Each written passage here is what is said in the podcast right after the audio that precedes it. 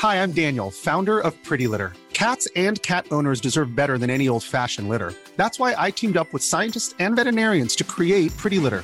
Its innovative crystal formula has superior odor control and weighs up to 80% less than clay litter. Pretty Litter even monitors health by changing colors to help detect early signs of potential illness. It's the world's smartest kitty litter. Go to prettylitter.com and use code ACAST for 20% off your first order and a free cat toy. Terms and conditions apply. See site for details.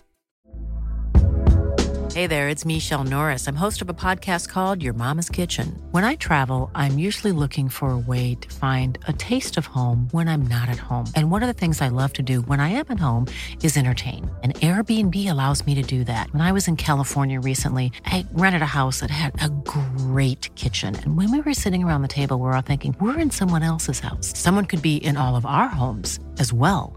If you have a home, but you're not always at home, you have an Airbnb. Your home might be worth more than you think. Find out how much at airbnb.com/slash host.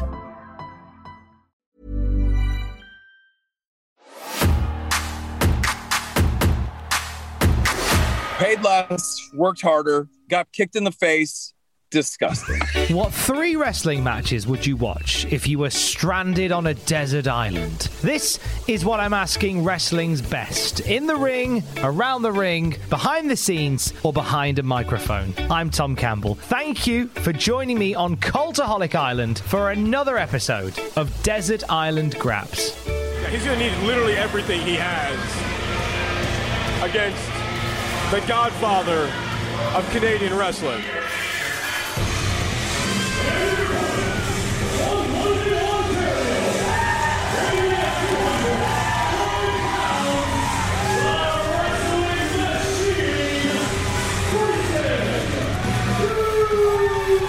This is that new attitude of Tyson Dukes. Everybody, have you heard? If you're in the game, then the stroke's the word.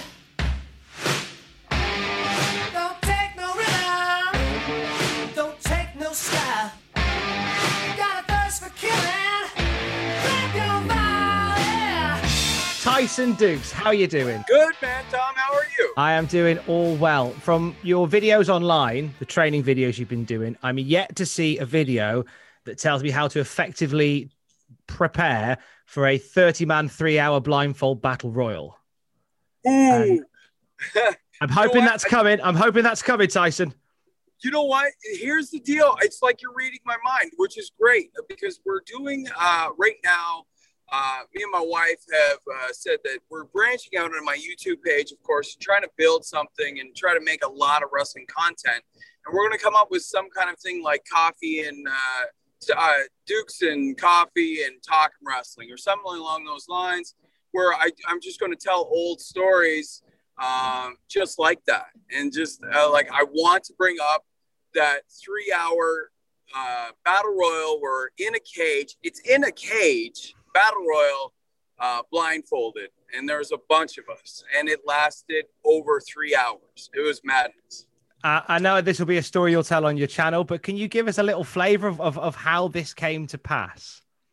Yeah, you know what? It was uh, an artist. It was a, a guy that was an artist that read a book, and the, the book had the same premise where they would have uh, black slaves uh, entertain uh, white people, uh, white slave owners, uh, entertain them by blindfolding them and putting them in a cage and having them beat each other to death, basically. And he was uh, uh, a colored man that was like, he was a great dude. And he just, uh, this was his deal. He's like, I'm going to put this on as a presentation for Art Week in Toronto, Ontario. So, Toronto downtown, biggest hub of Ontario. Uh, there's a, there's all these things, and we started at midnight.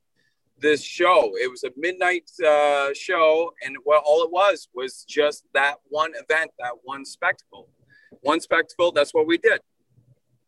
With that, with that all going on, I mean, how did you come to get involved in that in the first place?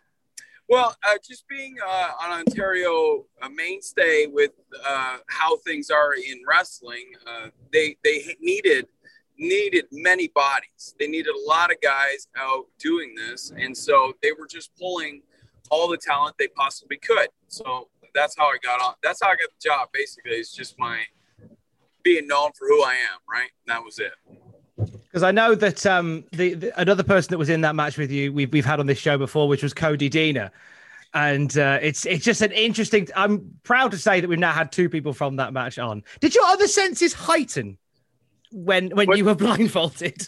No, no, they didn't. That's the Oh. worst part. No, it was awful. It was awful. It was an awful situation. Uh, like my one of my best buddies in the world gave me a super kick, which I don't understand because people are just throwing stuff, throwing stuff, and it just smashed my face so bad. I was opened up underneath my mask. It was opened up, and uh, that that didn't hurt as much as the conversation with Cody on the way home because we drove together. We got there.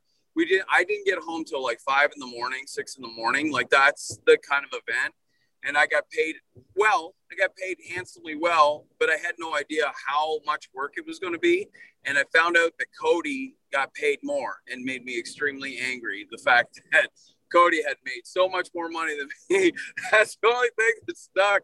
And that's the only thing that we stick with in this whole thing is we tease each other all the time. He's like, you remember that stupid battle royale? He says, yeah, you remember I made way more money than you? I'm like, oh, that that's salt in the wounds, brother. That's salt in the wounds, but a great story. Absolutely, it is, and, and one of many that I look forward to hearing on your channel very soon. Um, you could maybe tell the story about the time that you were sent to a metaphorical desert island, and uh, which is what we're doing here today, Tyson. And whilst you're on that island, you're going to have a, a DVD or a Blu-ray uh, with three wrestling matches uh, that you choose that you can watch whilst you're there. Uh, they can be matches of uh, that mean something special to you. They don't need to be five-star classics. They could be just something that has uh, some sentimental value to you, maybe. What would you like your first match to be, Tyson? First match is always the match that I go when uh, I did have a school up and running, or if anybody comes to me looking for advice about professional wrestling. It is the go to for me. It is Rick Rude versus Ricky Steamboat, Bash at the Beach. Uh, their 30 minute Iron Man match. It is an absolute gem. Like, and it does not get the attention that that match should deserve. It's an absolute brilliant piece of work. Just storytelling at its finest. It's to start right here. 30 minutes on the clock, and the meter should be running. Oh, got him. A gutbuster right across the knee. Got him in the ribs in the early going here. Steamboat with a great move. Caught Rude with the ribs, and Rude may have suffered a broken or cracked ribs there, Jess. I'll tell you what, it's a good thing that Rude's in the condition he's in, but ravishing Rick Rude obviously, obviously hurt by that early attack by the Dragon Ricky Steamboat. But you know what I what I found disgusting about that whole thing, Ross? What? Steamboat kept his kid in the ring so that Rude couldn't do nothing, and the minute the kid got out, Steamboat attacks him. What kind of sportsmanship is that? That's a ridiculous analogy. is What kind of sportsmanship it is? Don't you kick- tell me that. We just watched it. everything they do in that match is simple uh, simple like all their their move wise they're not it's not about moves it's about actual wrestling it's a wrestling match uh, it's aggressive all their strikes are solid their pins they're going for real pins uh, there's real desperation at the end for pins but the story is 30 minutes long and the psychology involved in that that last end that end game story is absolutely phenomenal because it's actually a segue from the start to the finish because Rick Rude uh, drops uh, a top rope knee drop and wins with a pinfall on it, which gets him uh, like he gets a pinfall and wins on it, but he also takes the takes a loss because uh, NWA rules no top rope anything, right? Because it's too dangerous. And so Ricky Steamboat battles back from that injury, from that maneuver, and loses a couple falls. But in the end, it's because Rick Rude used uh, that and uh, lost that fall. That's what was his demise. So basically, it evened them out. Even when uh, Rude loses that match, it's even. It makes them both look like ginormous stars that are unbeaten. So you can have a like would have Ricky have won had um, Rick Rude not gone off the top, but on the other hand, would uh, would Rude have won or would have Ricky have won uh, in that choice? Like it was all about one stupid choice, or was it a brilliant move, but it just didn't? It backfired. It's absolutely brilliant. It's a like it's a movie in 30 minutes. It's unreal. Where were you when you watched that for the very first time? Uh, that one would be a YouTube one. So like that one was later on in my career. I, I stumbled upon it. Uh, I, I've always watched their stuff. Sting and Rick Rude is so good. Uh, anything with Rick Rude and Ultimate Warrior carrying him has always been good. Ricky Steamboat and Ric Flair, you know this. You know that those are brilliant matches and they should be on everybody's list. But there's just something about like stumbling upon something that you would think would be good, but you wouldn't think would be insanely good, like just on a different level of good. So yeah. It was uh, you you stumbled across wrestling uh, at a very young age. Am I right in thinking it was a coloring book that introduced you to the world of wrestling? It is. I'm I'm from uh, New Brunswick, uh, Canada. So uh, if you look on a map, I'm right on the end. I'm close to the Atlantic Ocean, and it's a small province. There's not even a million people. When I was a kid, it was. It's tiny. It's a big province, but there's very few people, and it's it's fishing, it's uh, forest, it's like trucking. Those are the industries, right? It's blue blue collar work people and uh, I never I never had a TV like I tell people and they think it's weird but I I didn't have a TV like cable TV until I was 12 years old so we had two stations growing up and if I wanted to go and see more uh, TV I'd have to go down the road to my cousin's place to watch TV because uh, cable didn't come as far as I was so I was stuck with two channels one of them being fuzzy and uh, I just remember um, my mom used to bring me home a treat every once in a while, and she used to go for groceries once a month in town. Was 30 minutes away, which is a big deal to go into town. And she went and got me this simple life, man. I love the simplicity of my life in the, my earlier days. I wish my kids could actually enjoy simplicity, right? But anyways, Mm. it's uh, like it's beautiful. Like I, I wish I could go back in time not for anything, but just the the simple, you know what I mean? No digital, no phones, no, uh, just for a day, just for a Do you do stuff like that with your kids, maybe, where where you have like time where there's no screen time and you have family occasions? Do you use stuff that sort of encourages that kind of behavior? Well, my my my older two have been their mother, like my ex-wife, my they're very screen heavy, right? They're screen mm. heavy, and I've I've I'm making it a focus. Me and my wife are making it a focus that the boys are always outside, and we're we're trying. Even myself, I I limit my screen time. That it was consuming me in my life, um, and it was so distracting. So I kind of got away from it. Kind I kind of pushed it to the side, and I just like I'm missing life by sitting here looking at a phone all the time. So um, that being said, like uh, just the simplicity of my mom just going in and uh, for a treat, like a little something for me. It was 65 cents, 85 cents. One, a couple of my friends had picked me up the actual coloring book for Christmas one year and uh, found it on Amazon. So it's the Rockin' Wrestling coloring book. So it's that old cartoon WWF put out of Hulk Hogan and Iron Sheik. And it's, if you look through it now, if you scan through it, these larger than life characters. And I'm like, I need this in my life. This is, I need to, I need to know what this wrestling thing is. Why are they in a boxing ring? What are they doing? These giant human beings. And so that's how I found them. That's uh, Wait. that's how my wrestling journey started. It's my mom's when fault. you're going through that coloring book and you've got Hulk Hogan, like the animated Hulk Hogan on the front of it, and you're flicking through there, are there any characters when you put yourself back in the in the in the mind of young Tyson? Uh, is there any characters that are jumping out to you? Uh, yes, very much so. Of course, Hulk Hogan because he's front and center, right? But then Mhm. there was the two other ones that uh, immediately grabbed my attention is Hillbilly Jim because I'm from a farm community and I'm like a farm guy can be a tough guy. He can be he can beat people up. This is like this is my world. This is how like Hillbilly Jim is my man, right? And uh, uh, Roddy Piper because we come from a, a very heavy Irish and Scottish background in in the New Brunswick community. It's all we have Irish festivals. We have we have a lot of Scots. We have a lot of that stuff going on. So I'm like these people I could relate to because they related to my my origins and who I am. So yeah, without a doubt, Roddy Piper and Hillbilly Jim were the first two outside of that giant tanned golden man that stood out in front of me. And it, it just, that made it. Because if I only had Hulk Hogan, that would have been okay because I already had He-Man. He-Man was Hulk Hogan, right? So I could have just went back to that. But it was those other characters, the side characters that really pulled me in.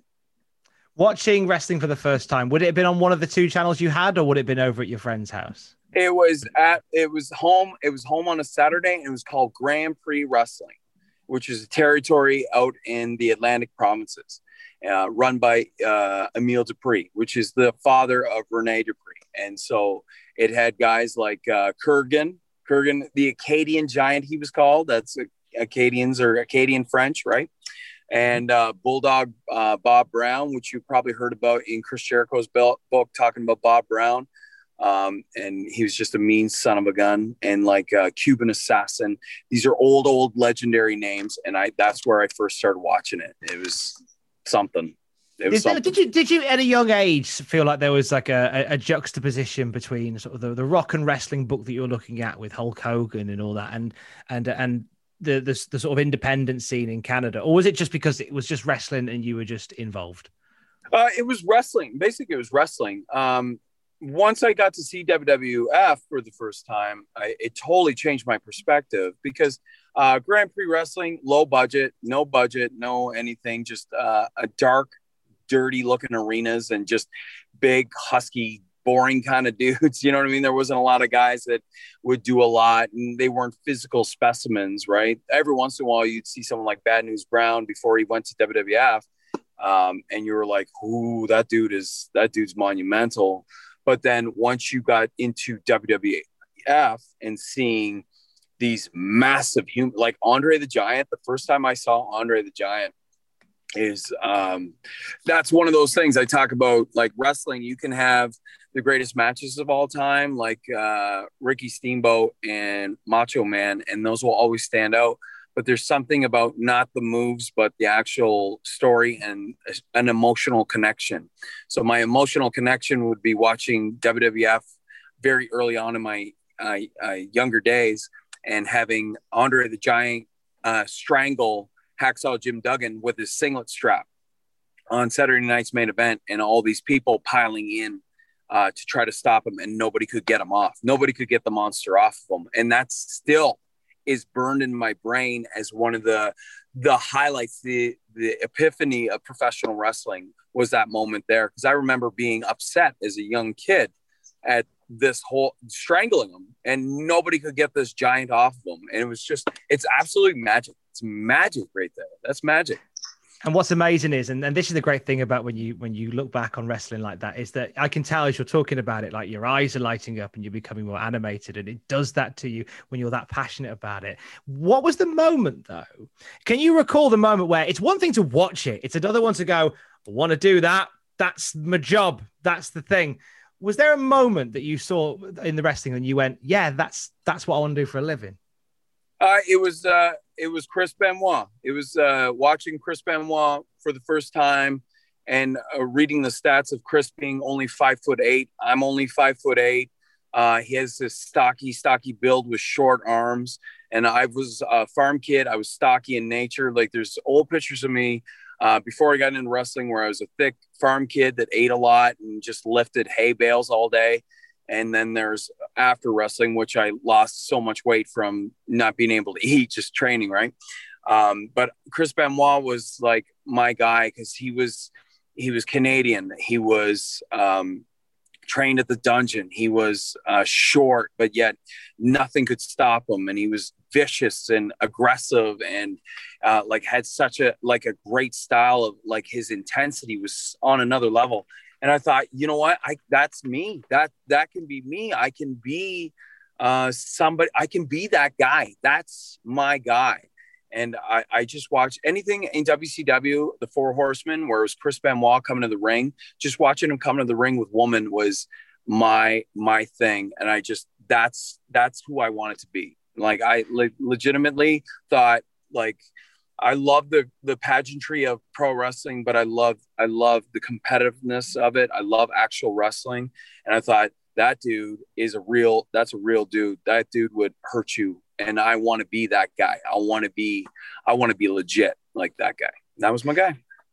Absolutely. There's um there's a there's a real special energy around the wrestling scene in Canada. Around anywhere else in on the on the planet, it's made some of the, the biggest wrestling stars. Who is it that you turn to to to to begin your journey to join that lineup? All I wanted, all I wanted in life was to be uh, to be around the Harts. Like Bret Hart, his like uh, like during the Canada U.S. thing, it was all. It wasn't about being Canada. It was about Bret Hart. Bret Hart has always been my like one of those guys that like growing up, it went from transition to Hogan, and I when Bret came in, I loved Bret more than Hogan. Like, and it, it just I seemed to grow up with it in a way that it coasted in uh in in the direction of how I was growing up, which is quite weird because as a kid you see the pageantry and you see Hulk Hogan shaking and, and getting intense and stuff and doing crazy thumb punches and stuff like that. And then you just run into this legitimate guy like Bret who wore bubblegum pink uh, and just looked flashy and wore leather jackets and was such a badass. And from there, it was the aggression of Benoit. So it matched me every step of the way from teenage years to uh, uh, testosterone filled uh, 15, 16 year old coming of age of man being Benoit. I just had a staircase. It was such a, a easy flow for me to get to the point where I wanted to be this this guy, right? And so I wanted to be trained by the Harts. So um, I was going to go to the dungeon. I was all I was going to go to Stampede. I was going to go all the way out to Alberta, and that's all the way out west. And my it crushed my parents because they had dreams of me to stay home and work the farm and just be a part of the family, like build a house up on the hill and stuff. And I'm like, I was not having it. And I just decided that one day I'm like, I'm doing this. I'm going to be a professional wrestler and I'm moving. And so they kind of convinced, or their the internet was a new thing. So we were looking online, and we found the Hart Brothers School of Wrestling in Ontario, Cambridge, Ontario. And so I thought it's Hart. So I messaged the guy and I called and I I made the call and he says he was a bit of a shyster, that guy, because Smith Hart, the oldest Hart, had started the school but then had left. But this guy kept it going and saying, "Oh yeah, Harts are in all the time. We just saw we saw Owen the other day. Owen was in here, and uh, Chris Benoit was going to come in next week, and you should get here before Benoit gets here. And so I did. I did. I I gave them. I gave them at the time, and this is in uh, '97. I gave them uh, thirty five hundred dollars, which is way more money than I had. I had nothing, but I lived there, and I just did chores like a young boy, like a real young boy, and started my journey. Like just I just didn't eat. I didn't plan anything out. I didn't have a job because I had to work for them, cleaning and stuff like that, and just started myself for basically eight months to become a professional wrestler. It was, uh, well, I, wouldn't take it back. I wouldn't take it back. Mm-hmm. I wouldn't go to, I wouldn't go to Stampede. I wouldn't go to the dungeon. I would continue where I went because it made me more, it made me really appreciate uh, the life that I have in pro wrestling a lot more and the pride it takes because uh, half these kids out here nowadays, I'm not saying all of them, but they know themselves a lot of these kids wouldn't be able to do what i did because they get real sensitive over little things and would quit at the drop of a hat or find another school. There was no other school and i was there for the long haul. Uh, go back to telling your parents about uh, you're not going to be a farm boy you're not going to live on top of the hill uh, you're going to go and train to be a wrestler. Can, and you say they were disappointed but can you remember what they said to you when you made that announcement to them well, my parents have always been, uh, that's one thing that I've been very fortunate. My parents were just loving, supportive human beings. You could see it in their eyes that they they didn't want me to do this. You could see it and they're like, "Oh, Lord." The first time I said like they my mother's head was down and you could just tell the way she held her hands that she wasn't she was not comfortable, but she wouldn't say it. She wouldn't say it. My father would tease me a little bit. You're going to do that fake stuff. You're going to put ketchup on your forehead and do all this stuff. I'm like, yeah dad i want to I, I, this is what i want to do. And without fail like this is this is this is parents this is my parents and this is i've been very fortunate in life to have the the people that i have. My dad uh, on my on my birthday so i just graduated from high school. It's 96 i graduated from high school. My dad for my uh, for graduating and stuff like that uh, bought tickets. Um, he bought tickets for me to come to uh, uh, Pennsylvania. So we went to the States and he bought tickets for me to go see Killer Kowalski in Massachusetts at his school first, just to meet him. And then we went all the way down to uh, Pennsylvania to watch a WCW event where Chris Benoit was wrestling Regal because my dad had no interest in wrestling and he hated wrestling. but he loved me and he knew that I liked Benoit and he bought tickets and that's was my graduation present. Is like he took me down. Yeah, dude, and it like it, it was it's basically his fault. It's my mom's fault for the col- coloring book, but it's my father's fault for actually taking me to not a great like I went to a couple Grand Prix, I went to a couple WWF ones as a kid, but my father at 17 years old took me happy graduation Ty, let's go down. Let's buy you a four horseman shirt. Let's go down and see. And I watched Regal and uh, Benoit tear that shit up for 20 minutes. And if if I was not convinced, or if I was too scared to go before watching them, I was no more. No, like this is rock solid. This is what I'm doing.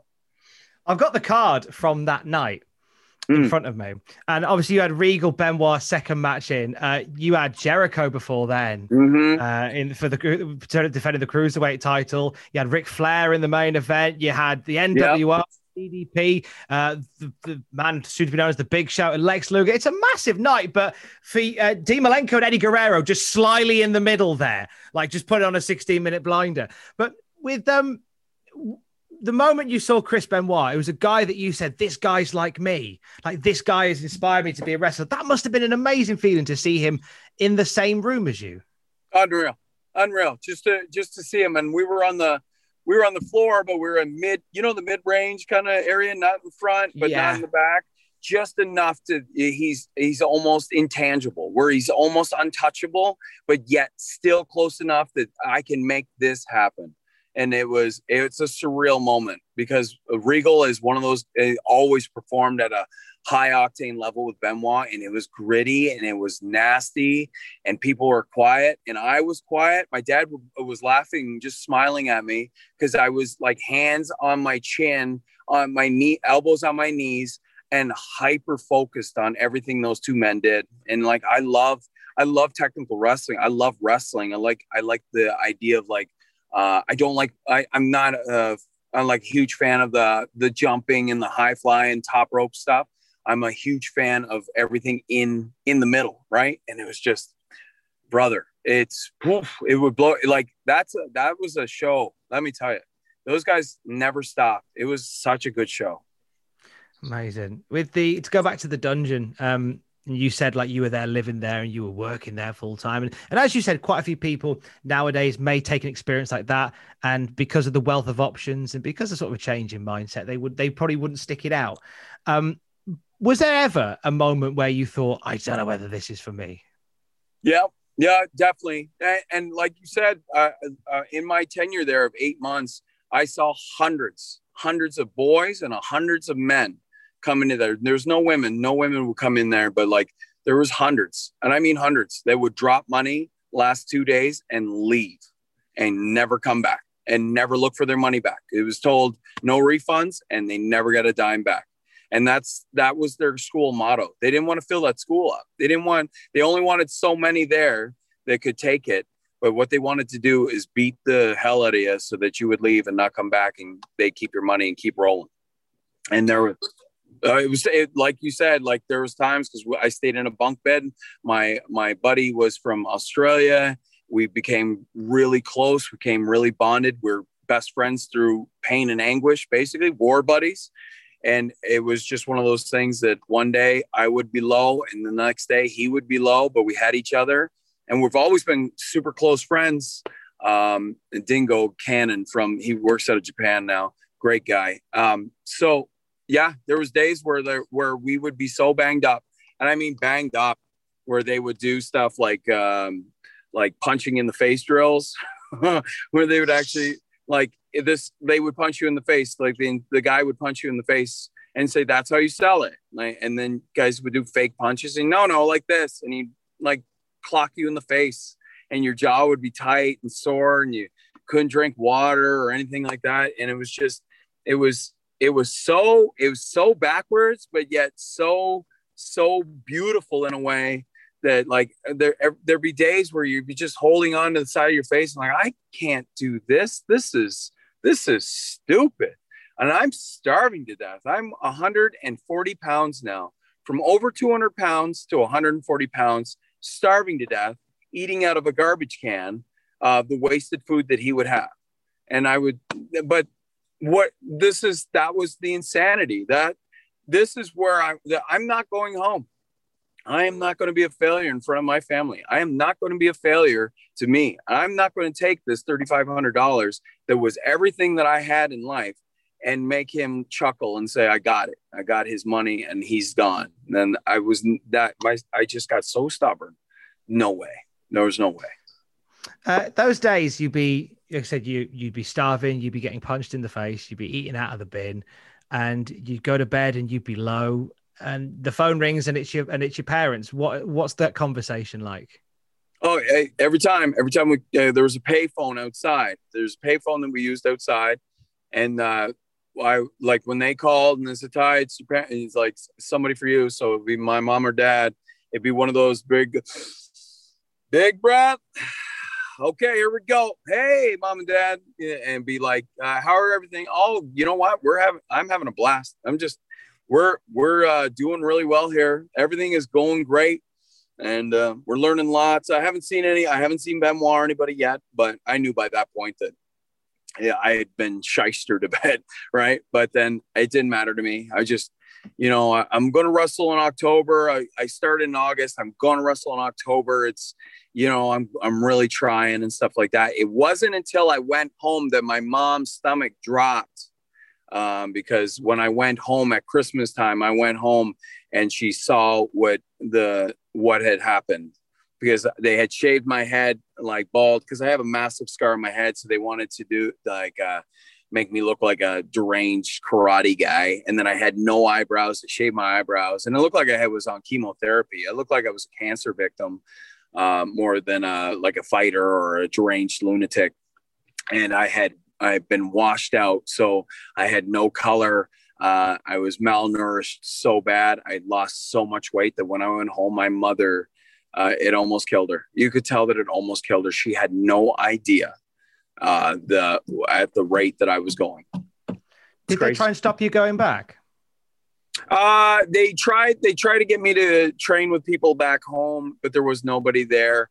Uh, and then I, for a while, I stayed home an extra month uh, to eat and stuff after Christmas, and I just, you know, I wanted to, I wanted to get my bearings back and stuff like that. And they were, they were so concerned, and they're like, you you can you can come home, Ty. You don't have to worry about the money. You can just come home and everything will be fine. And then at the end of that month, uh, I had a couple guys call and say, "Hey, come back, come back," because we're, you know, we're like uh, hoping to get going and hopefully shows will get started in the spring and stuff. Like we're just, you know, you you gonna come back? And I I said, "Yeah, I'm coming back. I'm coming back." And then I did. I just did, and my, I know it was rough on them. I know it was really hard, but they they just they just knew that I was going to be unshakable. I was going to be unshakable in this, and whether it took my life or not, I was going to do it. I was going to do it. I would martyr myself for the uh, the the uh, the idea of being a pro wrestler. So. What what what are your thoughts when we talk about this and, and you describe some of the things? Because there'll be some people listening to this now who would who would, uh, as we've said, just be almost horrified with the, some of the stuff that you went through. Saying it out loud now and talking about it, do you feel like there were points where it was too much? It's ludicrous. It's absolutely ludicrous. Ludicrous, yeah. Ludicrous, ludicrous. And I, would never have my sons. My 18 year old is a wrestler. I would never ever treat him like that, or would I ever expect him to be in conditions of that nature? And I don't blame my parents because my parents knew my my resolve and they knew they they couldn't force me at that age of uh, almost 18 you're not gonna you're not gonna or 18 going on you know you're not going to do anything to an 18 19 year old kid. You, they, if they're to make up their mind they're to make up their minds uh, to be a certain way. And i was like i was hell bent hell bent and they knew it. And so but if you look back on it even myself is like because I don't have many conversations. I'm very much a forward focusing human being. I forward focus all the time and I miss stuff a lot in life. And I never really uh, reflect on other stuff. And my reflection is uh, I need to start because the reflection, once we start, I'm going to try to write a book and try to do this YouTube page. And we're trying to do a lot of things to actually monetize on uh, a lot of my life and give a little bit of story of how it used to be. Because I'm, I'm still uh, at the age of kayfabe. I'm still at the end of kayfabe, where they they believe that th- these are secrets that nobody gets to learn unless they beat them into you and they can trust you with them. Um, it's not the age of like um, uh, theatrical performances. It's like legit, right? So I'm, uh, I'm, uh, I'm, it's, uh, I would never change it. And that's the thing. I would never change it, but I would never ever put anybody through it. And I would never put even people that I dislike through it. Well, for two reasons. For two reasons, I would never want anybody to get hurt that bad, but I also wouldn't want them to uh, find the beauty in it afterwards. I wouldn't want them to find the resolve that I have with wrestling afterwards because it's the I'm 42, almost 43 years old, and this is my whole entire being. Uh, it's the only thing I've ever really been passionate about. It's the only thing I've ever loved, uh, and it's the only thing that ever consumes my whole soul um, to a to a level that I, I will never leave it. And even though, um, like, if WWE doesn't call or AEW doesn't call or ROH or NWA, and like you almost feel like you're defeated sometimes with wrestling not having that giant contract. I just think that I'm just this wrestling is me and I am wrestling. I don't need a company to tell me that I'm or a contract with figures to tell me that oh, who I am. This is who I am. This is this is what I've born and bred and bled and uh, become. I have baptized myself in the the art of professional wrestling.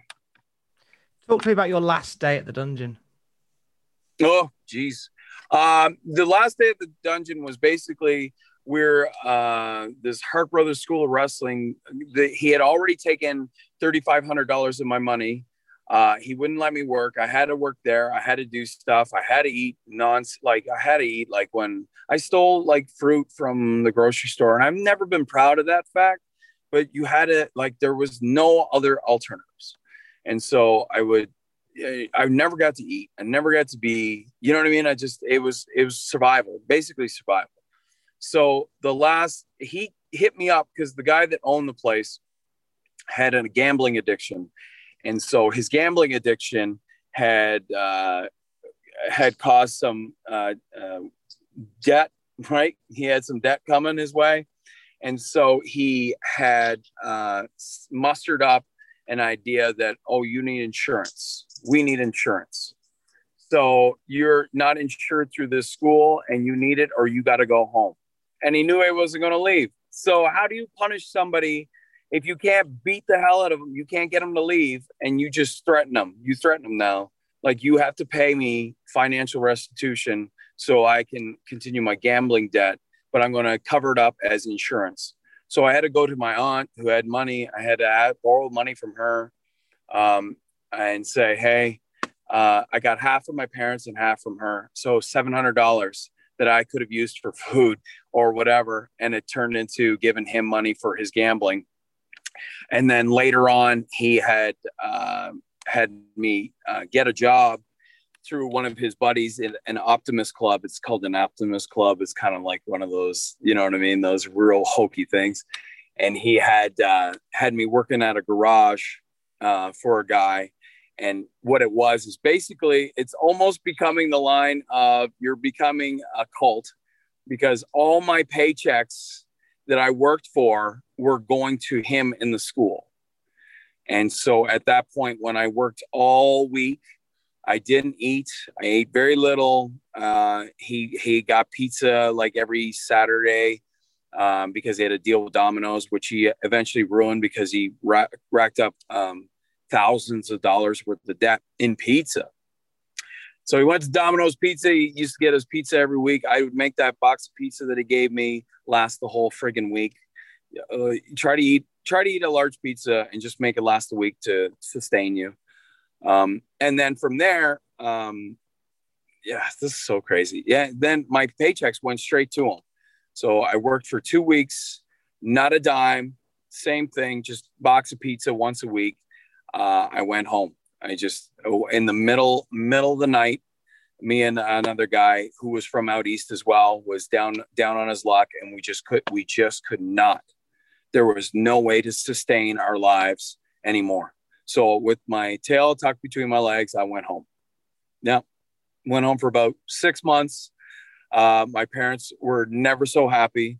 I started working on the farm again uh, and building and building and building. And all I was doing was saving my money that I uh, that I'd earned through them or a little side uh, pro- like farm uh, projects. So I worked for other farms, other people helping, being a hand, chopping wood, all this stuff, and, and, and just just to get back to Ontario, where basically wrestling was the more the more shows were in Ontario than any other province in Canada, and it's a big big country, big countryside. So that's all I did. I came home and I went back to work. I grinded it out, and then I moved back up, and I just I started my I started my independent career then.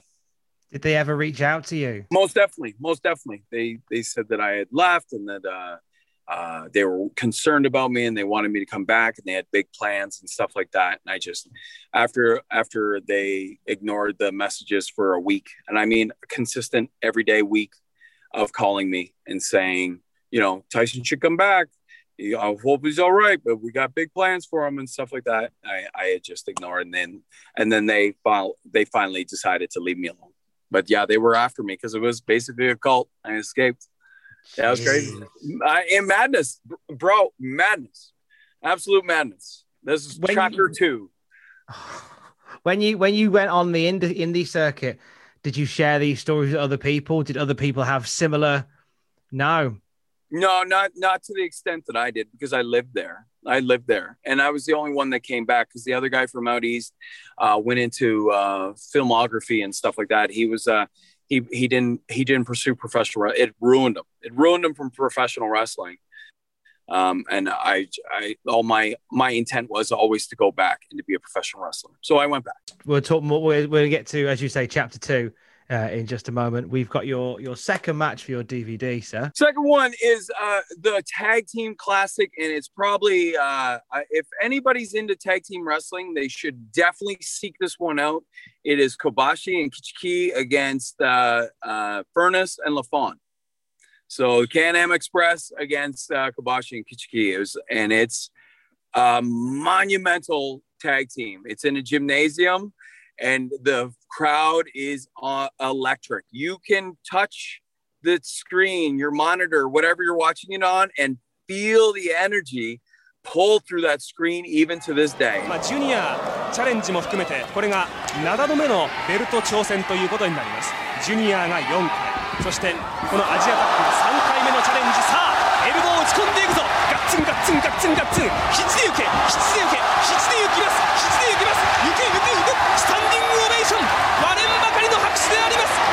県スポーツセンターさあ口さん菊池が飛ばしてますねね飛ばしますねお聞きくださいこの菊池コールそしてこの表情 the most layered tag team event and just beautifully done. And there's no holes in it. And it's uh, when they say that there's a there's no such thing as perfect wrestling match, that right there is a perfect perfect professional wrestling match in tag team wrestling. Beautifully done. There's there's not enough love, uh, at least from the sort of the mainstream wrestling world for Furnas and LaFon. They had a run in the WWF in the late '90s that that barely touched the sides of what they're capable of. Uh, uh, but in Canada, they're legends, aren't they? These guys are legends. I think I can't understate that enough. Can you remember the first time you saw them? That now this that's disgusting because even here those boys don't get enough credit. They do not get enough credit. They do not get enough love uh, for the their time working in uh, in any company especially all japan when they were they were on a different level of like these dudes are foreigners that will mess you up. Um, and just a, such a great unique style. One was jacked and a power and athletic and the other guy was mean. Like Kroffat, Danny Kroffat was a like when he wrestled, he was mean and he was the heel of the group. And then there's this handsome Doug Furnas who was just super jacked and athletic and could do anything in the world. They're just they're on another level. Like it, they would be multimillionaires by today's standards. Uh, if they, they're just before their time, they're just before their time. And like I, I remember watching them uh, in WWF as uh, what were they known as in the Furnas and LaFon, I guess, Hmm. Can Am Connection or whatever. But no, they, they didn't even get a name. They were just Doug Furnas and Phil LaFon. That's, That's, right. That's right. And then Kroffat was all banged up and like had lost a lot of his uh, his natural athletic size, and he didn't look as good as he used to. Um, Furnas always looked like a million bucks, but they were a tag team and they worked better as a tag than in singles. And it just it, it WWF style at the time did not suit those boys.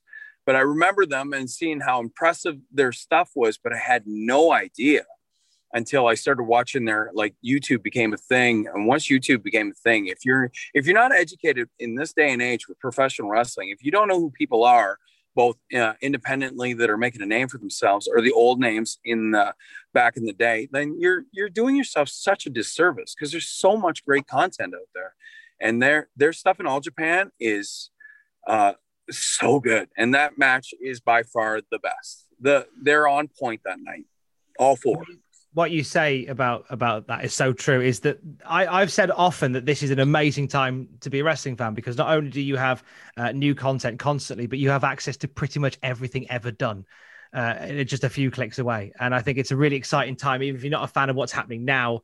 Uh, in the mainstream one, you've got decades and decades of amazing stuff, and you stumble across stuff like you did with uh, with finding out more about Furnas and LaFon and the work they did there, and Dan Kroffat. It is even in his later days still a force of nature.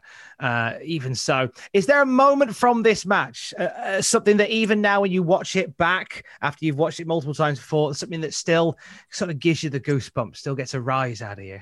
That crowd right off the hop. So the the the the first spot would be uh Kikuchi and uh Kroffat in there. And it's just a duck. It's just uh, like Kroffat being a dick. And then all of a sudden Kikuchi gets on him and fires up and just nails him with forearms. And then Kroffat sells so perfect. Like not oversell not undersell. He just legitimately these subtleties that are missing from wrestling because we're way over the top or we don't sell at all now. It's like the Bret Hart subtleties of action is unbelievable. So there's this moment at the beginning where he ducks underneath or he just starts firing back with some forearms and he drops Kroffat in the corner. And then the fans are losing their minds. And this is a reserved Japanese crowd and they're losing it. And then all of a sudden, uh, Kikuchi doesn't even bother with the ref. And he's like, as soon as Kroffat drops in the corner and sitting down, he's still just on top of him, just raining down these forearms on top of him. And that crowd, you can't get any higher. You can, like, you can't get any higher. And that is just the start of this thing. And if there was anything to show the pace that they kept, from the start to the end. They didn't they didn't start slow. They they right out of the bank they said this is this is going to be a this is going to be a legendary match and it was a legendary match like just from that moment.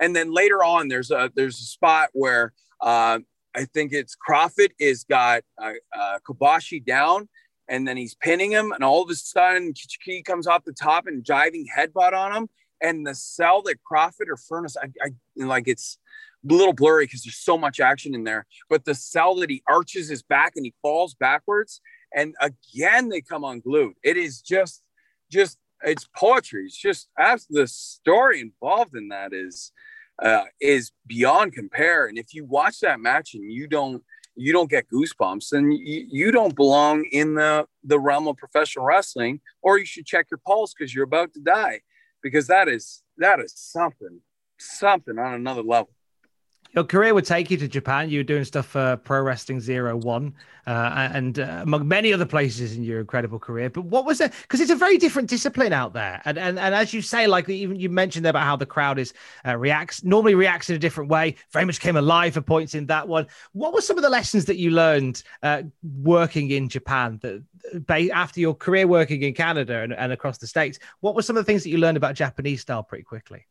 You know what I learned really, really quickly, and this is a lesson for all the young kids that are listening to this is like if you you will you will be a mark, you will be a fan, um, and to me, wrestling fans now know what they're getting into. So I hate the term mark because you're not a mark anymore uh, anymore. That's a that's an old school term used on a carnival as a pigeon or a mark.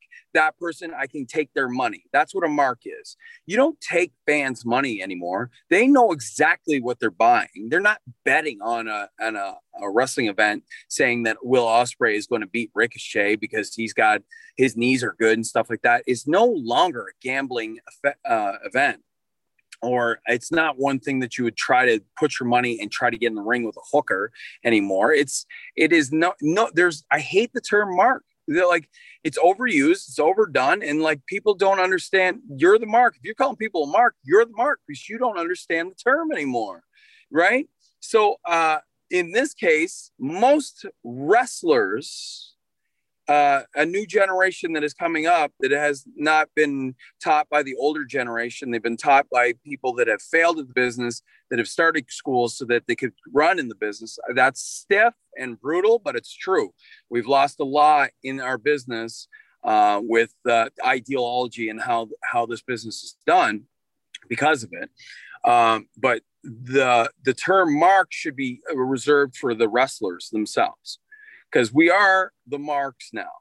We do way too much. We hurt each other way too much. We stiff the hell out of each other all the time. We give these people way too much that they don't even want and they wouldn't know anyways because you're just out there to put on a great wrestling match to just impress yourself your opponent and the promoter the promoter is just there to make money you should be there to not get damaged and hurt and make money so that you can work the next day and the next day and make more money. But yet we're stupid enough to go out there and like crack our skulls open on ludicrous stunts that look like stunts and look like choreography and don't look like wrestling anymore.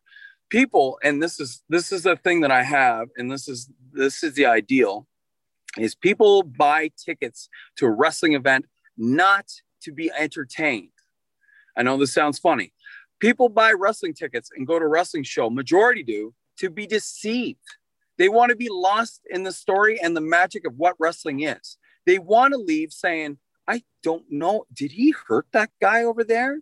When in fact, I don't hurt anybody in this business when I drop a knee on them, but I want those people to go away going, that guy broke that guy's arm, or at least it was really close. And they want to be deceived and get lost in it. And that's what's missing. So the term mark is deserve it's only deserved and it's only put on professional wrestlers now because we're the marks, right? So um that being said, going to Japan, that's my biggest thing is people go over there and then they start stiffing and they start working really tight and hard and thinking that they got to do a ton of spots and kick out of a whole bunch of crap and do 50 false finishes. That is not the Japanese style. That's not strong style. Strong style is basically selling, selling and having passion and having fire to come back. That is strong style. Uh, kicking out of a thousand things isn't Japanese wrestling because they don't like that stuff. They like sell, they believe in sell. And when the kick out, doesn't matter what the move is, as long as the intensity is behind the move. And then when the person kicks out, that's strong style. And they never like I've worked with Omori, I've worked with uh, Masato Tanaka, who's one of my favorites. I've worked a long range of dudes, and all those dudes that were legendary. I've worked with Otani, I've worked with Kikuchi, I've worked with a ton of dudes, and every one of them have been light as a feather with me. Every single one of them have never ever stiffed me. And then when I first went, uh, like a mark, I thought I was going to have to be this gassed up, jacked up version of myself and just pound the crap out of people and then at the end of the day, those dudes are like, Tyson, please, uh, easy today, easy, nice, nice crowd, nice, easy, easy. I'm like, oh. And then it only took me the second time to understand my second match that uh, I had been a complete mark and I've been a complete, I've been completely duped. And the Japanese people had duped me and they had worked me. That's pro wrestling, man. They're pro wrestlers. Um, back then, back then in the early 2000s, 2010s, they that's pro wrestling. When they have people like me who are educated in the business thinking that I have to go out there and beat the shit out of them, and uh, which was not the uh, like Omori is one of the lightest human beings ever, and he's a colossal giant. I worked with uh, um, oh man, who did I work with? Yoshie. Yoshie is one of the big sumo guy with the singlet, the pink singlet. One of my favorite matches of all time. It's just big guy, little guy, and a tremendous guy to work with. All his falses were like big splash or avalanche in the corner, and he and not once did he hurt me. Not once. It it was heavy. Everything's heavy, but I'm a I'm a man. I'm tough. I can take stuff but no no no deliberate injuries no knees no elbows to the face none of that stuff just eh, it's just it that's that's the climate though that's the climate a lot of kids watch it now and they see kobashi and uh, kawada go at it and think that they're killing each other which they probably were but like they don't see them on the road doing the same event and not touching each other you know so it's just it's just funny how how perception perception can be so altered in so many ways when you think you know better. But but my first tour of Japan, I was humbled. I was humbled by it. You listed some uh, some names there that, that really stand out, and uh, I, I, jumped on your Twitter yesterday, and you recently you shared a picture from Ring of Honor, and it was you and Tommaso Ciampa, and it was post match, and we, we could we could sit and go through every match you've ever had, but Tyson, we're going to be here for days if we do that. So, like, I want to ask you if if you look back upon the amazing uh, legacy that you've had to this point, are there matches that you look back on and you didn't truly appreciate the significance of at the time, but you certainly do now? Most definitely, most definitely. Like um, that Tommaso Ciampa match is uh, is on the list of like something where Tommaso was trying to make me and he was trying to give me a jo- get me a job with ROH. And I saw that in the like I, I make fun of him because he headbutt me in the head so hard, but all he was doing, all he was doing was trying to bring the intensity to that game. And it was a great match. And it was just him trying to do, he was trying to do me the solid. But at the time, I'm like, God damn, man, just do you have to headbutt a man in the face? You know what I mean? Like you kind of get a little whiny at times because you're just in there, you know, it's a work, you know, you're trying to work together and all this stuff. But like sometimes, and Tommaso's great with that. Tommaso knows when it's time to gear it up, and he's always been brilliant at that. Um, another one would be I had the I thought I was going to be signed with uh, ROH a few times. The one time that really stood out is the Tyler Black match, Seth Rollins match where Nigel couldn't work and it was just me. And I know they loved that match. They just wanted me to go out there and wrestle the way I wanted to wrestle, put no emphasis on high spots or anything. And that was probably one of my favorite matches from ROH because you get a real, true uh, look at who I am. Code of honor is followed before referee Paul Turner calls for the opening bell as we are back from intermission.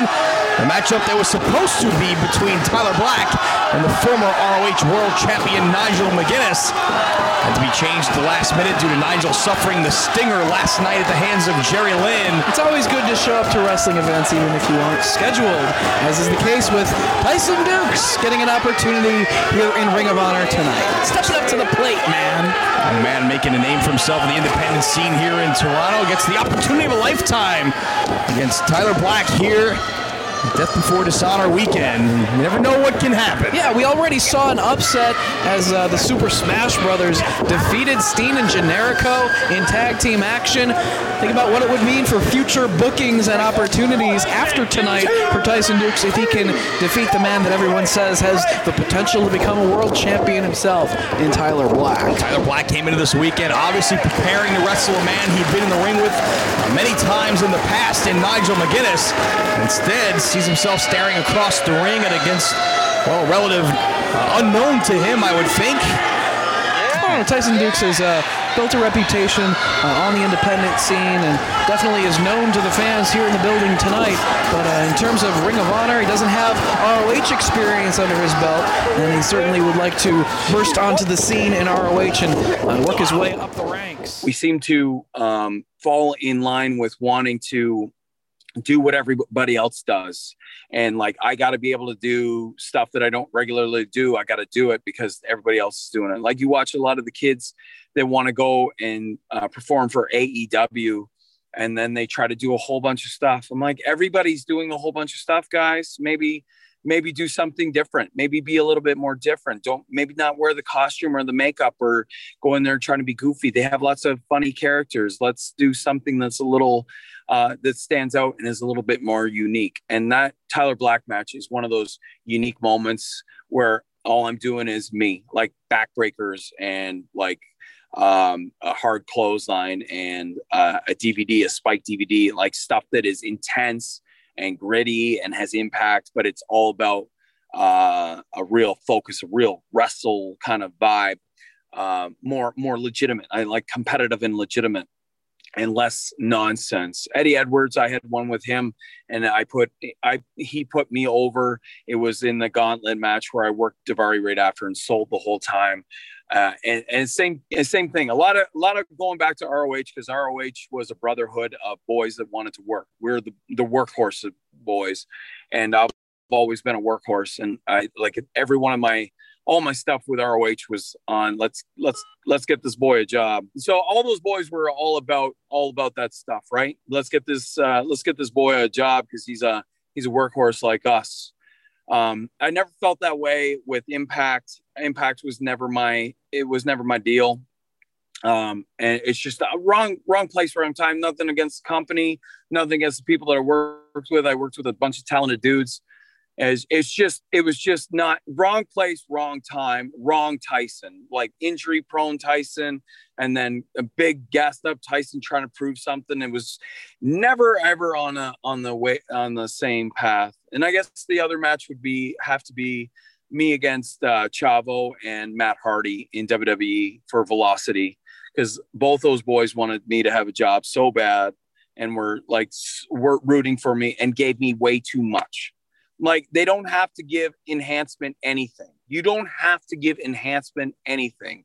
And they went out of their way to shine me up and make me look as good as possible. And I knew that at the time, but had no idea of how much they actually cared about my performance and making sure that this kid had a job. And I, I'm always going to be grateful to a Matt Hardy and a Chavo Guerrero Jr. as being uh, two of my favorite people in the industry and so selfless for that reason. Oh, side Russian leg sweep there by Tyson Dukes and off the Where he gone? Is this kid's a Russian? No, well, I don't know. Every time Tyson Dukes on velocity, he's from a different town. Really? Yeah. That's because they uh, cover too. Probably every city he goes and they see him dance, they kick his ass out. That could be a good reason. I mean, today we heard he's from uh, Hartford, Connecticut. I don't think he's from Hartford. I, I, if I was him, I wouldn't be proud of that. Who the hell wants to be from that cesspool? I like it there. no, you don't. No, I really don't. You're High right. cross by Tyson Dukes. Matt Hardy's in trouble. Big upset. No, kick out. Big upset. I'm telling you, Matt Hardy. It's, come on, this, we're talking about the Stensium attitude here. Version one now. A kid with uh, look at this guy. This guy dances like a lady from Seinfeld. Remember this? Tyson Dukes is trying to build some momentum, and I think Oh. Tyson Dukes' luck has just Oh. ran out. Wow! Thanks for coming, Tyson. You're right. This kid's toast.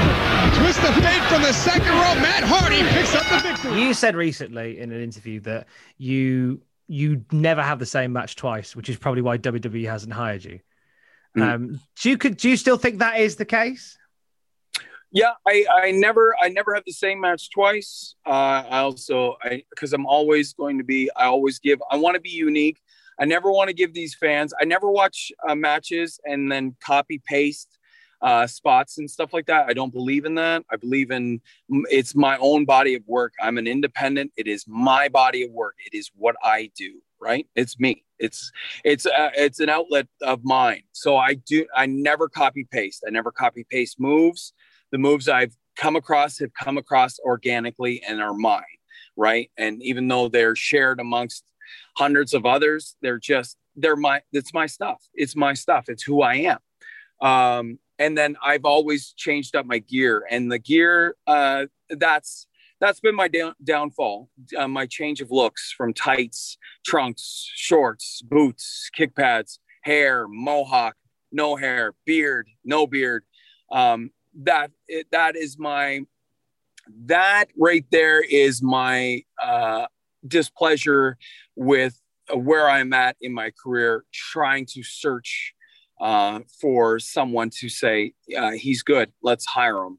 Uh, it's me grasping at straws of trying to get hired for many many years even like and i can tell you this and i'll give you an example of a guy that's doing it now and he probably wouldn't even tell you that he's doing it or he couldn't he wouldn't understand it himself but it's just a sage thing of being older is uh, sean spears Sean Spears has changed his look inside AEW at least seven times now. Hair, look, trunks, pants, big vest, no vest, different attitude, glove, no glove. Um, it's basically him searching because he's a brilliant, brilliant performer, a great worker, a great wrestler, great look, but something isn't clicking. And it's it, it what you got to realize, and what I've realized over this COVID thing, it isn't you. It's just the climate and just the timing. It, it, and uh, you just got to steady the course. So when I come back to wrestling, my hair they'll be it'll be like this. When I come back to wrestling, I have my tattoos. When I come back to wrestling, it's just a pair of trunks with my TD moniker on the side and a pair of black boots. That is all, and that's how I will finish out. That's how I started my career with black trunks and white boots, and where I got at the pinnacle of where I'm at. And then I am going to end my career in a pair of black boots and a, a pair of friggin' black or blue tights, trunks. That's it. I'm just will hold fast to it. That's I'm never I'm never going to change. And I, everybody teases me like they're going to say, "Oh, you'll sell that in a day. You'll go on to something else." Because that's a it's a joke with me is that I changed my uh, look and stuff uh, immensely. But from this point forward, uh, this point forward, Tom, I can tell you that uh, what you see is what you get, and, and that's it. So people will know at the end of my days that this was me. This this last stretch, this last run of what I got. Hiring for your small business? If you're not looking for professionals on LinkedIn, you're looking in the wrong place. That's like looking for your car keys in a fish tank. LinkedIn helps you hire professionals you can't find anywhere else, even those who aren't actively searching for a new job but might be open to the perfect role. In a given month, over 70% of LinkedIn users don't even visit other leading job sites. So start looking in the right place. With LinkedIn, you can hire professionals like a professional. Post your free job on linkedin.com slash people today. Since 2013, Bombas has donated over 100 million socks, underwear, and T-shirts to those facing homelessness.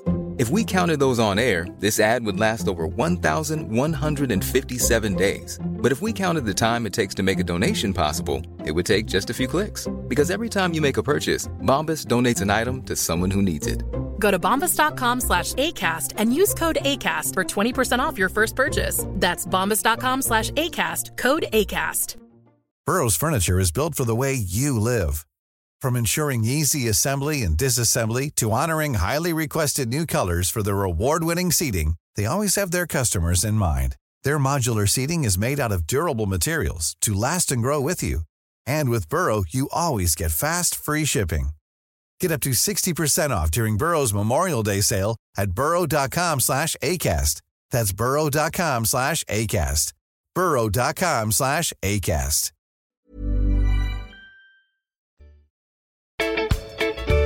You were over in uh, Europe when the world was shutting down. You, were, I think, just hours before the borders closed, you were doing uh, PCW in Lancashire. So describe that, going through all that, knowing that not only is everything closing up, but you've you've got to get home pretty sharpish. What was the temperature? See, here's here's confliction on its most because I had worked my whole life to get to Japan and to get to Europe. I've always been a fan of World of Sport. I've always been a fan of the WXW. I love the guys that have come out of there.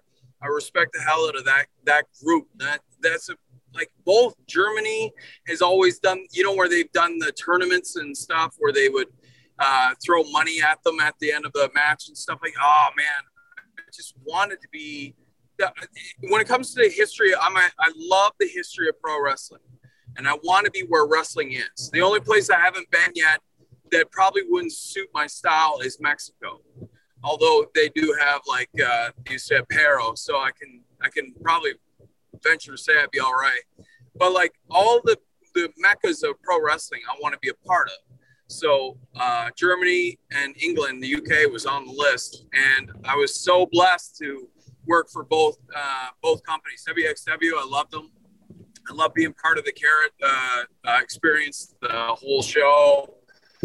Um, I would love to been a part of the actual tournament line, but I did get to do it. I'm their ringer for Ambition. They've already said like everything I've done on Ambition, they've always loved it. So I had a great one with Ross Taylor that got hired with WWE. Uh, I worked with uh, Yuki on the the super fights, and uh, the only one that I dream about is me versus Thatcher for an ambition style match that would make my my my days right. Um, I see. Be a be a check mark for sure. But uh, that being said, I loved working with Stephen uh, Flutter out, out of PCW, and uh, I just I, we went to Blackpool and we worked at the circus, and like that is such like to people there that's nothing, but to people like me that are across the sea and have just loved everything about professional wrestling, I I wanted to I wanted to be at the circus. That yeah, I had to be there in that center, and it was such a great just a great moment for me. I took a moment when I got out there in the middle of the ring, and it was me against uh, a buddy of mine, talented kid named Brent Banks. And I just remember just taking a moment, taking that real big deep breath, and just enjoying it for a second. I never enjoy anything. I'm always, like I said, focused. But I did take, I did take a moment, getting to Germany and getting to the UK, and just taking that moment and like, I, I love I love my life. I love what I do. I love this business, and I love like I love all of this. And so uh, it was it was a great it was a great moment. But then here's the confliction: is I have little babies, and I have a young wife at home that uh, would love to have me home and not stuck across a whole like not just another country, but like a whole continent away. And I I know I knew it was getting bad in uh, Preston, it's they don't they just shrug stuff off. I love their culture. They're just like, ah, whatever. It's a pandemic. Ah, we're going to the gym. We're going to go drink. Like they do not care. And so, unfortunately, for a while there, I didn't understand the severity of it. I didn't understand the severity of them closing stuff down the day the last show, just before I got Will Kroos, tremendous big man talent. We had a great match, and the next next day, the next thing you know, man, I'm like hustling for a bus and trying to get tickets and because the whole airport was closed. It was closed like there was nobody there. Like shops were closed and everything. It was it was kind of scary and i thought they're if they don't let me on i don't know i'm gonna have to swim home. I've had moments like that too where i was in newfoundland and there was a huge snowstorm and it was the day before christmas. So before boxing day the christmas eve eve i got snowed in and i couldn't get my flight and i just got home for christmas. Christmas is important to our family. At the end of the day everything is going to work out the way it's supposed to work out. That's that's you know what I mean? Like- a lot of people get real low and then they get they beat themselves down because when they get low, they start adding to the pile of being low. Like this ain't going right, so this ain't going right. Like at the end of the day, things are going to work out. You're going to be all right. You know, I didn't starve to death at 18. I didn't, you know, I didn't get stuck in another country uh, in a pandemic. I, you know what I mean? I, I made it home for Christmas, I, and it just adds to just a long list of great, great stories and great advantages to um, just having a, a better better outlook and just having that it is what it is kind of mentality that's an that's an east coast expression uh, if there ever was ever was one is is what it is and then that's how we roll because it's been a tough time for for everybody. And what devices, what tools, what things have you done to to to keep you mentally there? I've been hyper focused on my YouTube channel. I like I've I've started to I know that I'm at the end of not at the end of my line. I'm not saying like that to be dramatic, but like I don't have the immense amount of years in this business. I'm not a spring chicken in the business anymore. I'm a like an older guy. I'm a vet of this business for a lot of years. 25 years this August. I will be at this business for 25 years. That's most majority of the percentage of kids that are in this business aren't 25 and i've done 25 years of it so their whole lifetime has been me doing it um, so with that being said i, I want to leave a bit of a legacy. I want my sons that are very very young and their father being quite a bit older having them older in life i want them to know uh, just exactly who their their their dad was and how how he like his his thought process when came to something that he was very passionate about. And i left it all i want to leave it on youtube because now it's eternal. It's always going to be there um, and then it's going to be something eventually i'm like like the hope is the big hope is that we can uh, make money off of it so that the kids always have something know have something from me month to month as a, a, a, both a learning tool for many pros going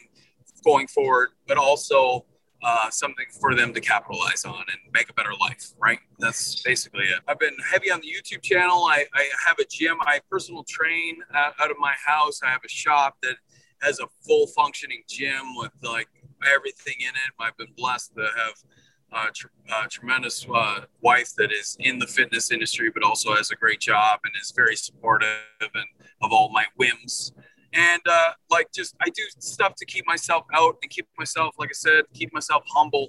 Like I, I like I have a part-time job where I move hot tubs, and it's essentially just uh, when everybody started to get fired. Here's the deal: when everybody started to get fired from when WWE comes, uh, people get on on online and then they talk "woe is me" about these guys.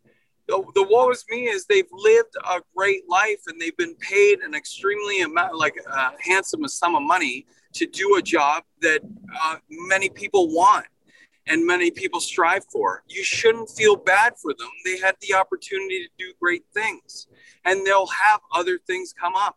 So instead of being woe is me, just maybe get a job so that you can relate to the people that work so stupid hard to buy a ticket to watch you. That's, you know what I mean? Take a minute to understand that you're just a human being. You don't, you're not any better than anybody else. It's just you've been blessed with good timing and maybe athleticism and a good look or whatever it is, and you have drive and tenacity. But like at the end of the day, people don't live their dreams. Their dreams are through you. So when like I deliver hot tubs part time, and it's been great. I friggin' love it because it's just about getting out of the house and being a normal human being and not having this facade of being Tyson Dukes, the wrestling machine. It's it's about being Tyson Moody, the actual human being that uh, works works for his bread and butter, works to put a roof over his kid's head, and like I and that's there is no shame in that. There is no shame in being that person. There's no shame in working a nine to five and taking your kids or taking your wife to a wrestling event and spending $20 $40 whatever the whatever the currency is and uh, get, having a night out but don't ever think that the people in the middle of that ring are above you or uh, like you know what i mean? That's that's always been my thing and i've been the hypocrisy of this business uh, like reigns so hard that you we got to dial that shit back. Is like like these guys nowadays wouldn't be wouldn't be in the 80s would not be here if it wasn't guys in the 80s that they grumble about or the 90s and stuff like that so just you know what i mean? It's just it's all about perspective basically. It's about making perspective. Around about the same time you were heading back to the us uh, the trailer dropped for dark side of the ring. And in it you play chris benoit. How did that conversation come about? Those guys now in the dark side of the ring, I am on their pilot episode. Those guys uh, found me at a wrestling event in Toronto, and they they hey, we would like you to be a part of our thing because I had a beard at the time, and they wanted me to play the role of Dutch Mantell So I'm on their pilot episode, the Bruiser Brody pilot episode. Uh, that did very well, and um, they knew my style, they know my size, they knew my stature, they know my story, they know how much I, I uh, and I move a, a, certain way. A few things that I do, I have taken from the inspiration of Benoit. So they they said, "Hey, do you have any students that could play the role of Benoit?" They all they were doing was goading me because they wanted me to play him, but they didn't want to ask me directly because I had a beard and stuff. So I and it's one of those roles where you have to shave. I said, I can play that role. That's my role. Um, I would love to play the role of Benoit because he's my guy. And they're like, good, because we wanted you to do it. We just we just didn't want to ask you uh, outright to do it. So and that and that was it. It's simple as that. It was like when you're in the industry, uh, things come a little bit easier. It's easy in uh, professional wrestling or any entertainment field to fail upwards or not fail upwards or just do you know what I mean? Like you always, you're always going to have a job. You're always going to be able to get work and stuff like that, no matter the climate, right? So basically, the climate was good for me to have the role of Benoit. And uh, I, I tweeted out that I was super proud of it and super proud of uh, doing the role and being a part of Dark Side of the Ring and being Benoit. And I took a, I took a lot of heat online because uh, of his monstrous actions in his last days.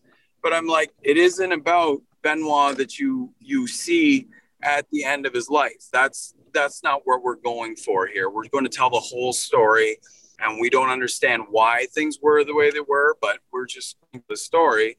And it's a guy that when I grew up inspired me to be a professional wrestler. And I'm always going to give that to him. And even though monstrous things happened in the end, there it's, it's still the fact that uh, he is and always will be the guy that inspired me to do live out this dream and live out the love of pro wrestling. With, with yourself, then, because he was a guy, as you say, a lot of people looked up to and inspired. And uh, and when what happened happened, can you remember where you were when you found out? Yes, uh, I was training at the Can Am Wrestling School in Windsor, Ontario, for Scott D'Amore and Impact Wrestling now. Right, so Scott's a big, big time player in Impact. Is has hustled and grinded his way to a great, great position right? But back then we were doing Border City Wrestling, and I was his uh, assistant slash head coach. He's the head head, and I'm the head coach during the day, or like what for the uh, school. And I went into the office, and we were just talking. He said, "Ty." Uh, like it was a serious surreal moment because we both didn't understand we didn't know what happened all we knew is that uh, daniel nancy and chris were gone and we had no idea if someone had broken in. We had no idea the the news. We all we knew is uh, even WWE had no idea, right? Because they had that memoriam or whatever for him that night. So nobody knew what had happened, um, and so it was it was kind of surreal. It's one of those moments where like, oh man, um, like we don't know what happened. Uh, Chris is gone. Um, we like we're waiting on whatever, and it was it was a real real sad moment because Benoit had always been like when I worked with uh, WWE you know, for Velocity and Heat from 02 to 04 as an independent.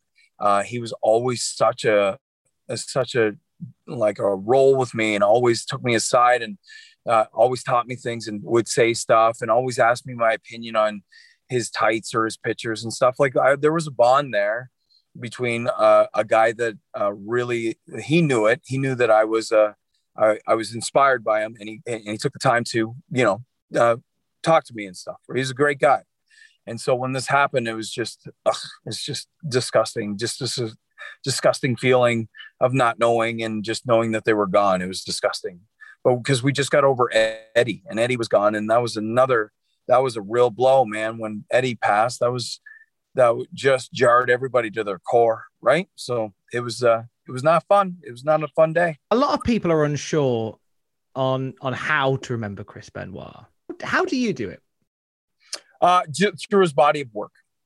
That is that I remember the guy that uh, for someone to do something so monstrous and like let's not let's not defend the actions. Let's just say that it, it monstrous actions uh, uh, from a sick, mentally ill human being. Like let's let's just put it out there.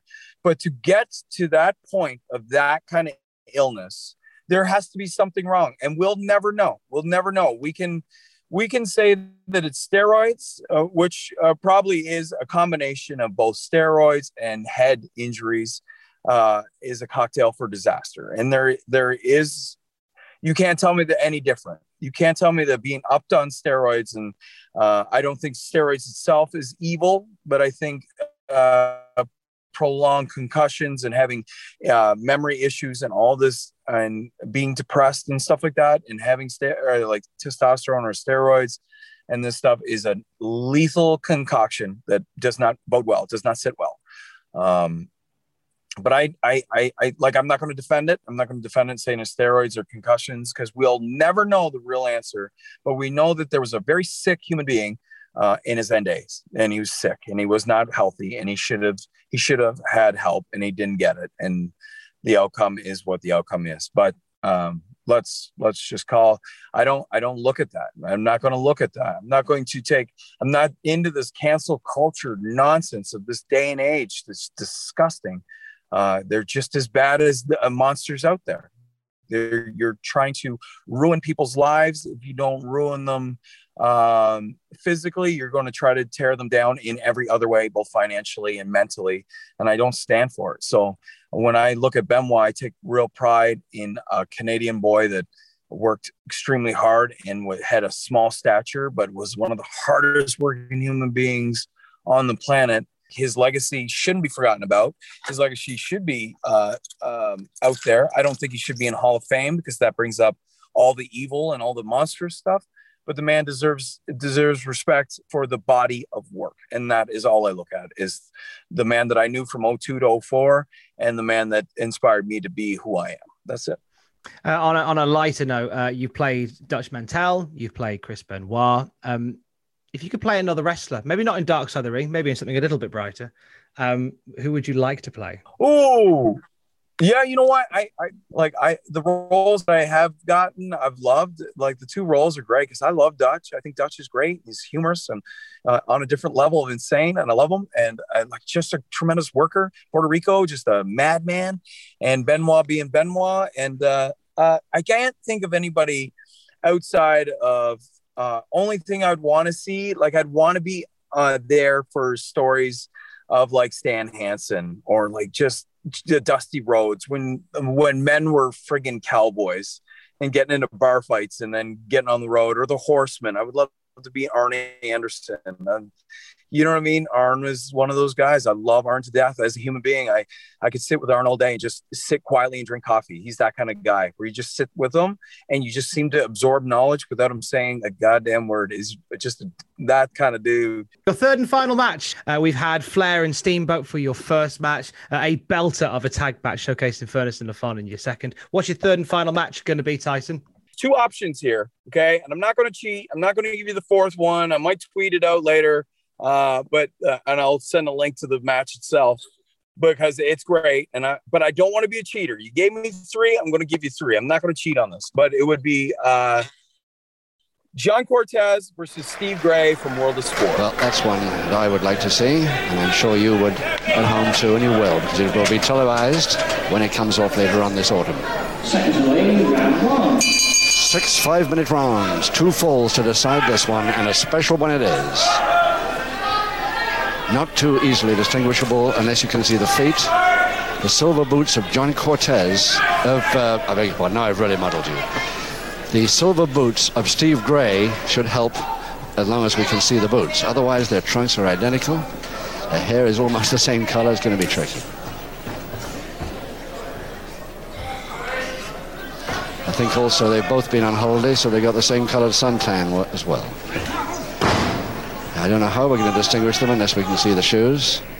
Unless, of course, the wrestling fans will know their faces when we can see that close. And an important bout this one for both of them because, as you heard Johnny Saint, the world title holder, say at the beginning of the contest, the winner of this will take him on for his world title and belt in the lightweight bracket on television later this year. So the side headlock to Cortez on the attack at the moment. No way Grey seems to be able to get rid of this double wrist, double-handed wrist lever. Backhammer position now. Still on. Nice drop, but Cortez takes him on a double leg Nelson. But at least he's free. The precision of those two gentlemen, and uh, like God damn, like I got to get aggressive about this. People, I have been messaging, like tweeting about John Cortez more and more. And the more I don't see people put John Cortez over, the heated I get. Just an outstanding talent. And just, if you watch John Cortez versus Steve Grey, and Steve Grey is super awesome. There's like, I love both of them, but that whole match is just about suffocation. And like, if you are at all claustrophobic and, and can relate to being in that uh, in that field of like being Steve Grey, you get uncomfortable. It makes your stomach kind of uneasy and unsettling because John Cortez never lets up. He never lets up. He never takes his corner. He, he's always in the center. And that first breakaway, when you finally see Steve Grey rounds later, rounds later, finally step over the top of that wrist lock and hit him with a drop kick is the, the a pinnacle of how pro wrestling should be of this young man using athleticism and hitting him with a strike finally getting out of the clutches of uh, just the master of suffocation which is john cortez and i'm a wrestling guy i love the art of grappling and getting in there and holding on and never letting go and just like a bulldog on a like on a neck and never letting go of that grip. But it, there's something about Cortez that he just never. He's so relentless in that match the whole time that he just won't let go. And it's just even for me, it's like for the love of God, can like we can he get some like air? You know what I mean? And it's you uh like i'm going to tell you right now anybody that is from the uk you have you have wrestle like you have had the the cream of the crop when it comes to professional wrestling and take real pride. Like we take real pride in our hybrid canadian style that has given us benoit's and jericho's and bret hart's and owen hart's and stuff. But my god the sweet sweet science that has come out of the uk the science of professional like you guys have always been on another level. The UK has always been on another level when it comes to boxing, when it comes to wrestling, when it comes to precision and timing and flawless science, like education, educated. And that's the thing that you can take away from World of Sport is education at its finest. My God, like just like like I say, precision precision wrestling at all times. Like sunset flips done the way they should be done every single time at the start of a match, at the end of a match. Wrist locks that are done properly and taken correctly. Headlock takeovers done like, oh God, just fundamentally some of the great, like I still watch it to sharpen my fundamentals. And I'm the king of this country of fundamental wrestling. I am the king of it. There's no, I can brag about that all day. And I would love to, uh, someone to rebuttal and tell me that I'm not because I am because I know the mechanics of wrestling better than anybody in this country. And that is one thing that I can take. Like the world of sport has got me beat every time. Those guys are tremendous. And you know who put me on that match was Regal. Of course. So uh, I used to have conversations with Regal, and he would tweet it. Of course, of course, because he he wants he knows himself exactly where he's from, and he takes real pride in the fact that he has got some of the greatest professional wrestling at his fingertips, and it was done by his countrymen, and he is he is one of those in the long legacy of those guys. He is one of those. He's one of those guys. And so Regal used to put him out. And when I was at PC, every night Regal and me would talk for about 15, 20 minutes because uh, he was one of the guys overseeing it. And then Regal would say, Hey, check this out if you got time tonight. And like he would send me home back to my hotel with three matches, and I'd be burnt right out from PC uh, death death day one, death day two, but there was no way with like I had a torn hamstring, so I would sit on ice every night uh, after PC tryouts, sit on ice in my uh, hotel room. Brent Banks would go down get me ice. I'd sit on it because I could barely walk. And then I'd watch these matches that Regal would put out. And one of those matches was Steve Grey John Cortez, and I watched that match that night, and it's 27 minutes long. I watched it three times. I watched it three times. I burned an hour and a half sitting on ice, melting under my ass, and just watched this match, uh, and just was in awe of it. And I went back the next day, and I just I I was like a kid that just found out about Santa Claus, and I just went up to him like this, and then this, and then this, and then this, to the point where I I think I don't think I annoyed him because he saw my enthusiasm and my what what he had caused in me because it was his fault. But like it just one of those days where he's like, okay, yeah, I get it, yeah, I, I send it to you. I know what you're talking about. But it was just uh, just one of those moments. Tom is oh my god, just and he would send me home with, oh, you like that one? Why don't you try this one? But nothing, nothing stood out like the Cortez Grey match. And I, I'm a huge, huge, huge, huge Cortez guy and I could watch him do the same style stuff because he attacks the head a lot and he grips on, he holds on. Watch it with different opponents a hundred times. I just he's he's my man. It must have been a cool moment. It must have been a cool moment to uh, have been a part of not only to be part of the Cruiserweight Classic, but to be in there with Zack Sabre Jr., who is such a, a practitioner uh, of that style. I wanted Zack to stand out and see. This is the journeyman of me is I love Zack Sabre Jr. and I love that he's got Jim Breaks' style to it. Like he's Jim Breaks, uh, just on another level of Jim Breaks. That's that's Zack, right? Zack is tremendous, and I'm a Cortez guy, and I knew that going into that classic. I knew I knew that once I ha- found out that. Oh, it's me against Zack Sabre. I'm like, oh, you don't have to tell me that I'm losing. I know I'm, I know they're going to put him through Uh, but uh, me and Zack, I, I, I, me and him came up with that match, and I constructed my end of that match to really emphasize Zack as a world of sport guy. And my my job because I'm I, in 16 2016 my I'm actually starting to get it. I've been at this business a long time, but nobody really gets it. You think you get it, you don't got it. You don't understand this business until later on.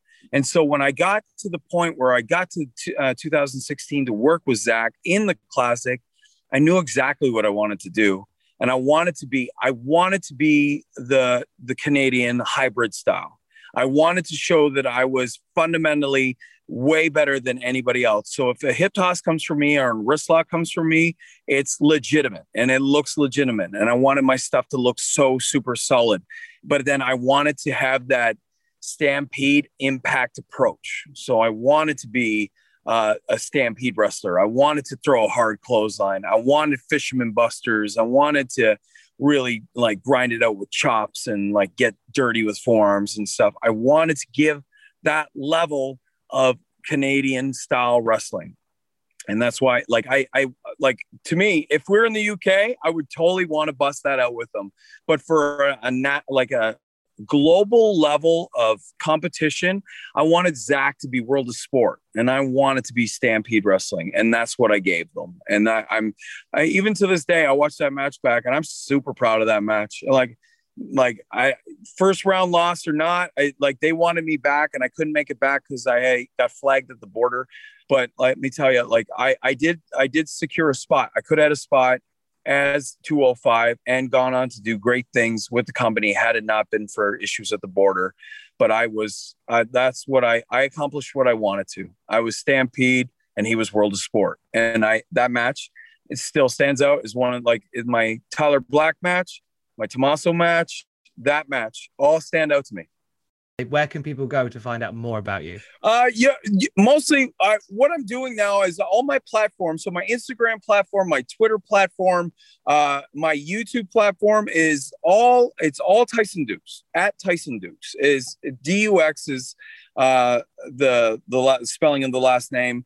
And what you're going to find on there, I'm not gonna I'm not gonna talk my opinion. I am not going to talk emotional drama. I'm not going to put out uh, anything that would be uh, negative or damaging. All I'm going to do on these platforms, if you want to follow, if seek these ones out, is I'm putting out education. I'm oh, just I'm all I'm doing is educating uh, the next crop of professional wrestlers how to be professional wrestlers and people that love wrestling to see an inside look at what we do and that's all i'm doing. And like to the kids that want to do all the stuff that they do go ahead. I am not i am not harping on you in any way shape or form but i have hold wrestling to a different kind of level.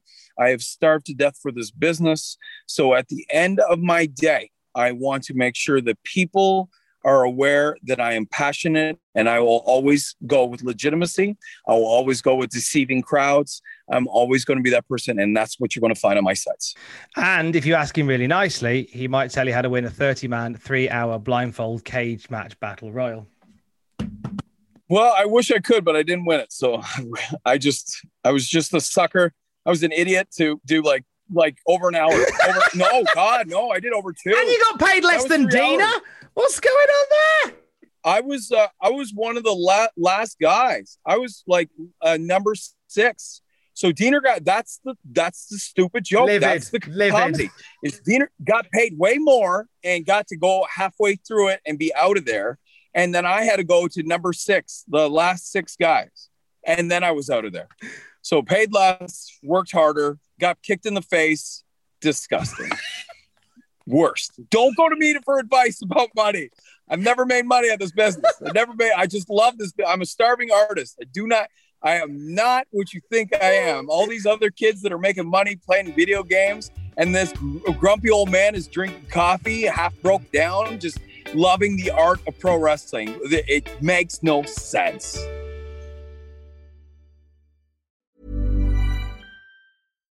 Hi, I'm Daniel, founder of Pretty Litter. Cats and cat owners deserve better than any old fashioned litter. That's why I teamed up with scientists and veterinarians to create Pretty Litter. Its innovative crystal formula has superior odor control and weighs up to 80% less than clay litter.